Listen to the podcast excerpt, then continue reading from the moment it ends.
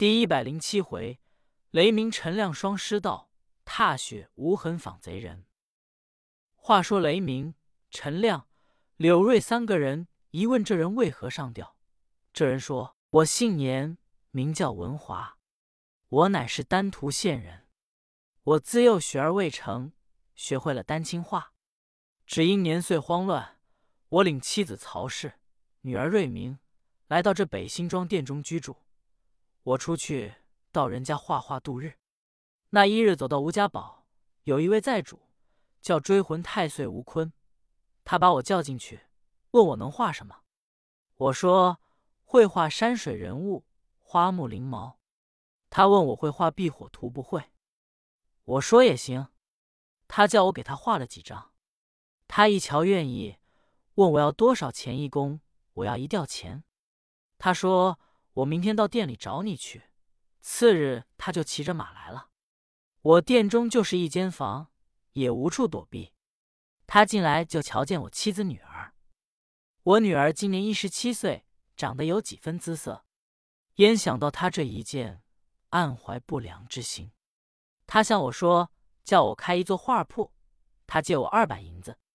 我一想很好，就在这村里路北开了一间门面的画铺，字号古方阁，后面带住家。我就给他画了许多画。开张有两个多月。昨天他骑马出来，到我铺子，拿着一匣金首饰，一对金钥子，说寄存在我铺子，回头拿。我想这有何妨？他昨天晚上也没来拿，我把东西锁在柜内。今天早晨他来取东西，我开柜一瞧，东西没了，钥匙并未动。他立刻反了面，说我妹起来，叫手下人打了我几下，把我妻子女儿抢了去。他说做压账。拿东西去赎回，不然不给我。我实不是蛮心昧己，我又惹不起他，故此我一回想，死了就罢了。陈亮说：“你别死，你同我们到你家去，我们自有道理。”严文华点头，同了三个人来到古方阁。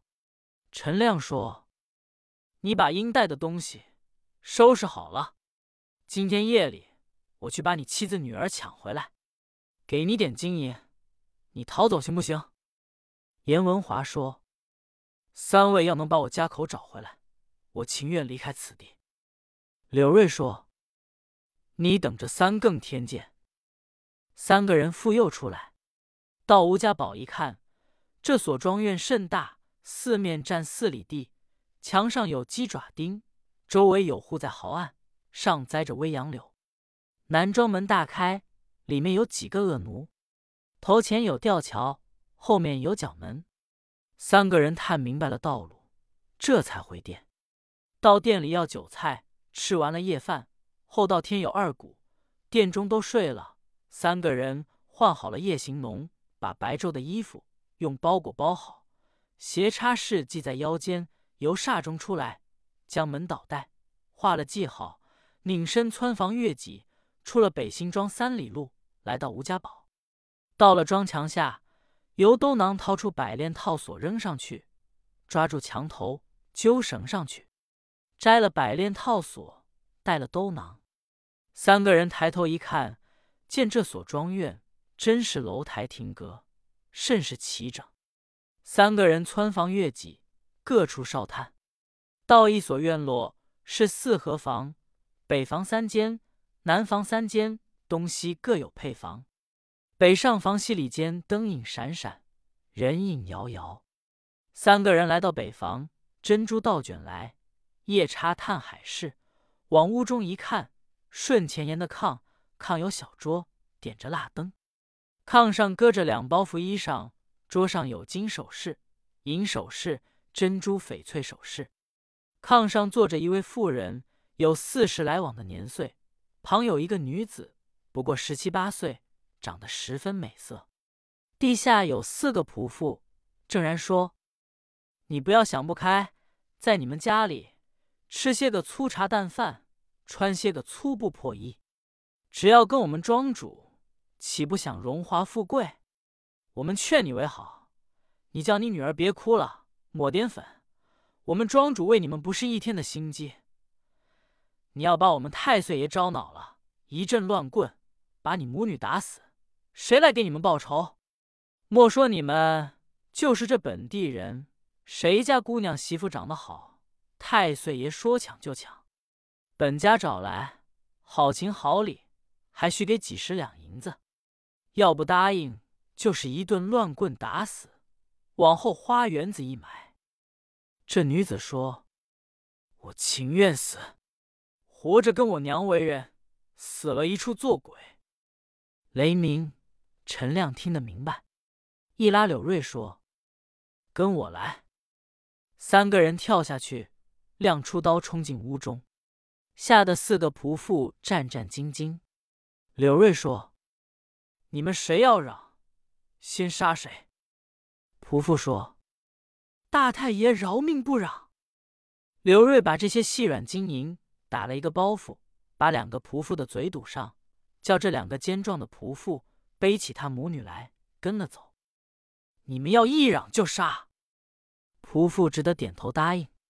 柳瑞说：“二位兄长，在此暗中稍候，我先把他母女送回去，少时就来。”雷陈点头，叫仆妇背了这母女。柳瑞拿着包裹后面跟着，开了后花园子角门。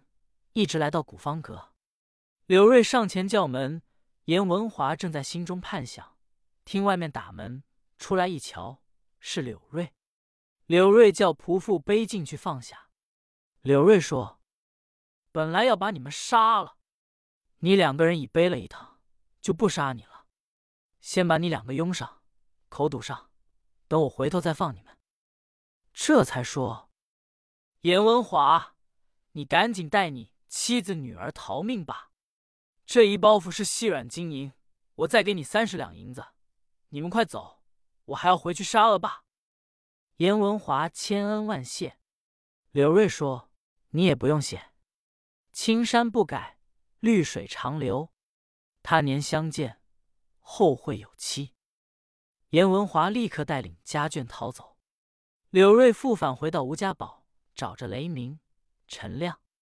三个人复又哨探，来到一所院落，见北大厅五间，屋中灯光明亮，有八仙椅子，上首坐定一人，头戴青绸四棱巾，身穿大红缎件袖袍，周身绣三蓝牡丹花，面如油粉，两道黑剑眉，一双环眼，压尔莫豪，一步刚然，长得凶恶无比，手里拿着一把折扇，这个正是恶棍追魂太岁吴坤。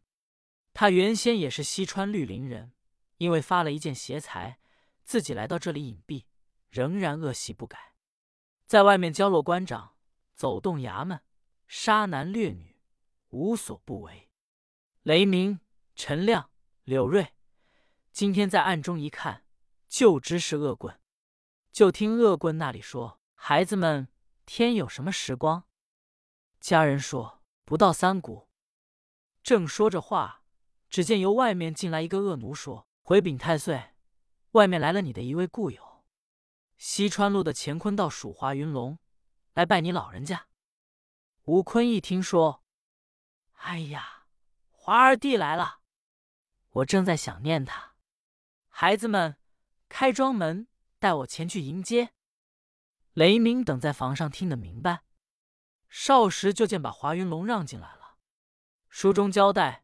华云龙自从古天山逃走，自己一想无的可投，有心回西川，西川没有窝子了；有心回玉山县，又怕杨明不能留他，自己悔恨当初做事不该狠毒，到如今只落得遍地仇人。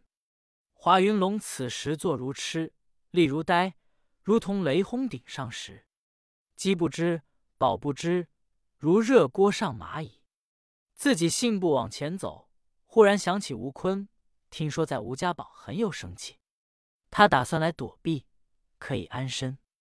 启天不敢来，怕有人瞧见，故此晚上来找吴坤，叫家人往里一回禀。吴坤把他迎接进去。